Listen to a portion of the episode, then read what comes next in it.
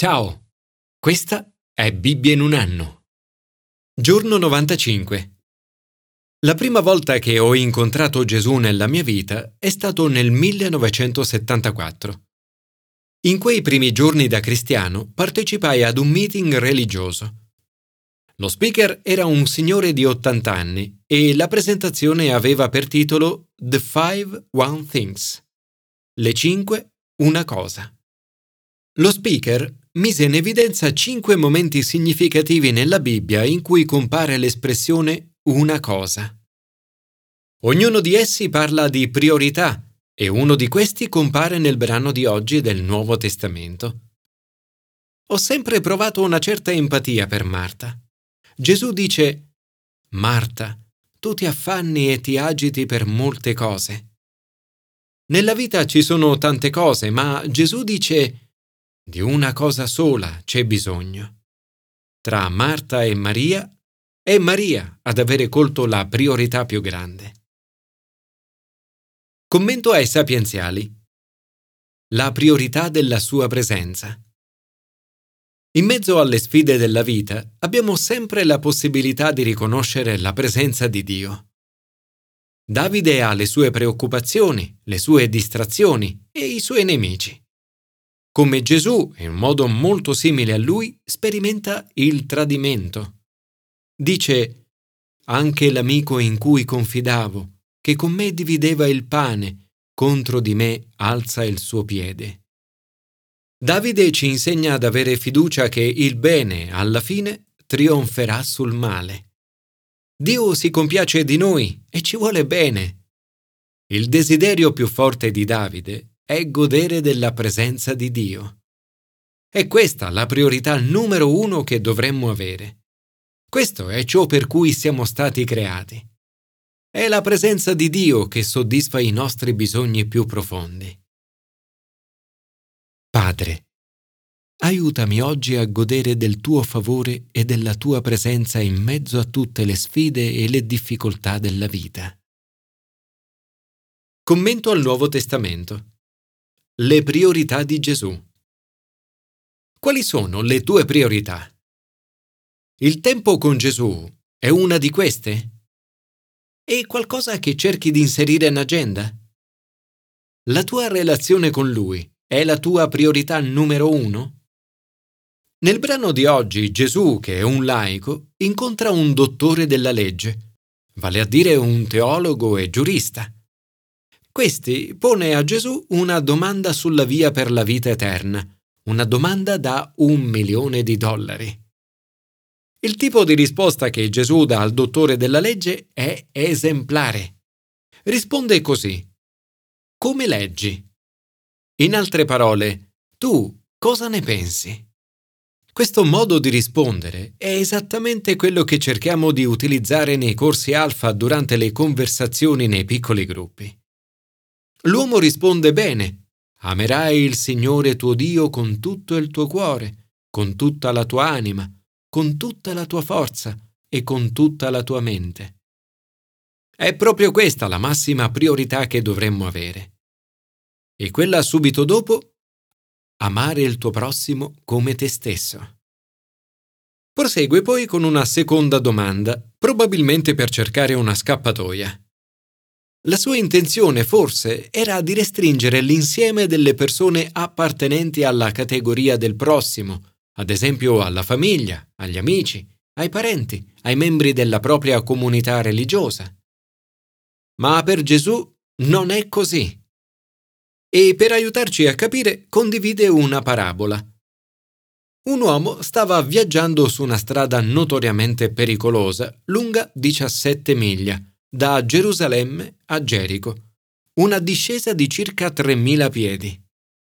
Stava trasportando merci e oggetti di valore. Ad un certo punto subisce un'ingiustizia. Viene assalito, derubato, spogliato, picchiato e dato per morto. Passarono di là dei capi religiosi. Prima il sacerdote, che probabilmente aveva appena svolto le celebrazioni nel Tempio di Gerusalemme, e poi il Levita, l'assistente responsabile della liturgia e della musica. Entrambi videro il malcapitato, ma nessuno dei due si fermò. A volte capita anche a noi, davanti a una situazione di necessità non ci fermiamo. Ma perché? Le ragioni possono essere molte. Tre che trovo interessanti sono 1. Siamo troppo occupati. Forse avevano fretta. Non volevano essere coinvolti in un'attività che richiedeva tempo. 2. Non vogliamo inquinarci. Toccare un cadavere li avrebbe resi impuri per sette giorni. Non sarebbero potuti entrare nel Tempio per tutti quei giorni rischiavano di perdere il proprio turno al Tempio. 3. Non vogliamo correre rischi. Ovviamente c'erano dei ladri in giro. Questo avrebbe potuto essere un'esca per un possibile agguato. È probabile che nell'ascoltare questa parabola la folla attorno a Gesù ne sia rimasta scioccata. Come eroe della storia, Gesù sceglie una persona appartenente ad un gruppo, i Samaritani, disprezzato socialmente, politicamente e religiosamente dagli ebrei. Ma Gesù va oltre e pone al centro della storia una persona di un gruppo e religione diversa che prova compassione. Il samaritano offre un aiuto pratico che gli costa tempo, energia e denaro. La parabola mette in luce che la domanda posta dal dottore della legge è sbagliata. La domanda giusta non è chi è il mio prossimo, ma a chi posso essere prossimo? Gesù insegna la natura assoluta e illimitata dell'amore. Gesù è venuto per distruggere tutte le barriere. L'intera razza umana è nostra vicina, nostra prossimo. In uno dei suoi messaggi del giorno di Natale, la regina Elisabetta II una volta ha detto quando Gesù risponde alla domanda chi è il mio prossimo, sento che la risposta è chiara. Ognuno è il nostro prossimo. Non importa di quale etnia, credo o colore. Un sacerdote passò oltre. È un'espressione così brutta. Ci sono così tante persone ferite intorno a noi. Passare oltre come il sacerdote e il levita è qualcosa che dovremmo sempre evitare nella nostra vita. Il samaritano invece ebbe compassione. Come dice Jackie Pullinger, l'uomo lo caricò sulla propria cavalcatura, ma non la cavalcatura delle chiese. Si prese cura di lui e diede il suo denaro. Alla fine di questa parabola Gesù dice Va e anche tu fa così. Gesù ci invita ad avvicinarci alle persone che hanno bisogno, a lasciarci coinvolgere e ad aiutarle. Quando aiutiamo le persone che soffrono, solleviamo i caduti e ristoriamo i feriti, siamo simili a Dio più di ogni altra situazione. Dovremmo cercare di rendere tutto questo una priorità assoluta nella nostra vita una priorità però che deriva da qualcosa di ancora più grande. Tra le molte priorità, Maria sceglie la più grande. Seduta ai piedi del Signore, ascoltava la sua parola. Sebbene ci siano molte distrazioni e preoccupazioni in giro, riconosce che non c'è niente di più importante che sedersi ai piedi di Gesù e ascoltarlo. Questa è la priorità numero uno per tutti noi. Marta è invece troppo occupata dalle faccende per ritagliarsi del tempo e stare in compagnia di Gesù. Non passare del tempo con Gesù è l'errore più grande che possiamo fare nella nostra vita spirituale.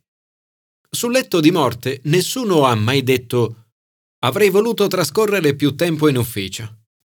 Il rammarico di molte persone oggi è di non aver dedicato più tempo alle relazioni più importanti. Probabilmente non è un caso che la successiva parabola raccontata da Luca riguardi proprio la preghiera. I discepoli sono interessati a conoscere di più la preghiera e chiedono a Gesù come pregare. Con questa parabola Gesù ricorda l'importanza di trascorrere del tempo con Dio nella preghiera. È in questo contesto che Gesù consegna ai suoi discepoli la preghiera del Padre nostro. La preghiera inizia con un invito alla straordinaria intimità che possiamo avere con Dio. Ci invita a chiamarlo Padre.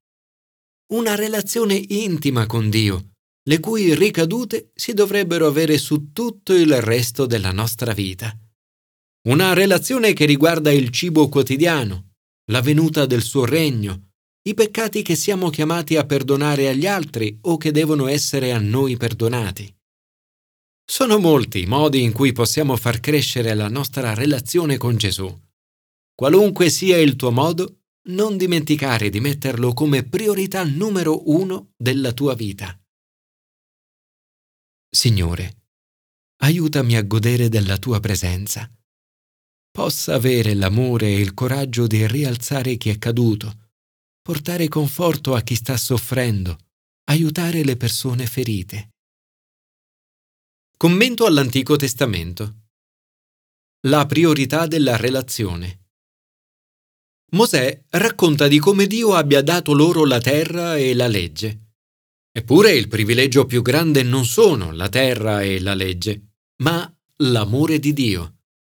Il Signore nostro Dio è vicino a noi ogni volta che lo invochiamo. Inoltre sembra esserci una connessione intenzionale tra il modo in cui il popolo di Dio è stato istruito a vivere e l'impatto che avrebbe avuto sulle altre nazioni. Dio voleva che questo popolo fosse un esempio per tutti gli altri popoli, sia per quanto riguarda la natura del Dio che adoravano, sia per quanto riguarda la qualità della giustizia sociale incarnata nella comunità una giustizia come quella incarnata dal buon samaritano. La legge è espressione dell'amore e del desiderio di Dio di essere vicino al suo popolo. Per questo li esorta, ma bada a te e guardati bene dal dimenticare le cose che i tuoi occhi hanno visto. Non ti sfuggano dal cuore per tutto il tempo della tua vita. Le insegnerai anche ai tuoi figli e ai figli dei tuoi figli. La legge è data attraverso un'alleanza, l'antica alleanza. Inizia con l'impegno di Dio nei nostri confronti e il suo amore per noi. Allo stesso modo, la nuova alleanza inizia con l'impegno di Dio attraverso la morte e risurrezione di Gesù e attraverso l'amore di Dio che viene riversato nel nostro cuore dallo Spirito Santo. Attraverso Gesù abbiamo accesso permanente alla presenza di Dio. Padre, aiutaci a starti vicini, a vivere alla tua presenza, seduti ai piedi di Gesù, ascoltando le tue parole e a metterle in pratica.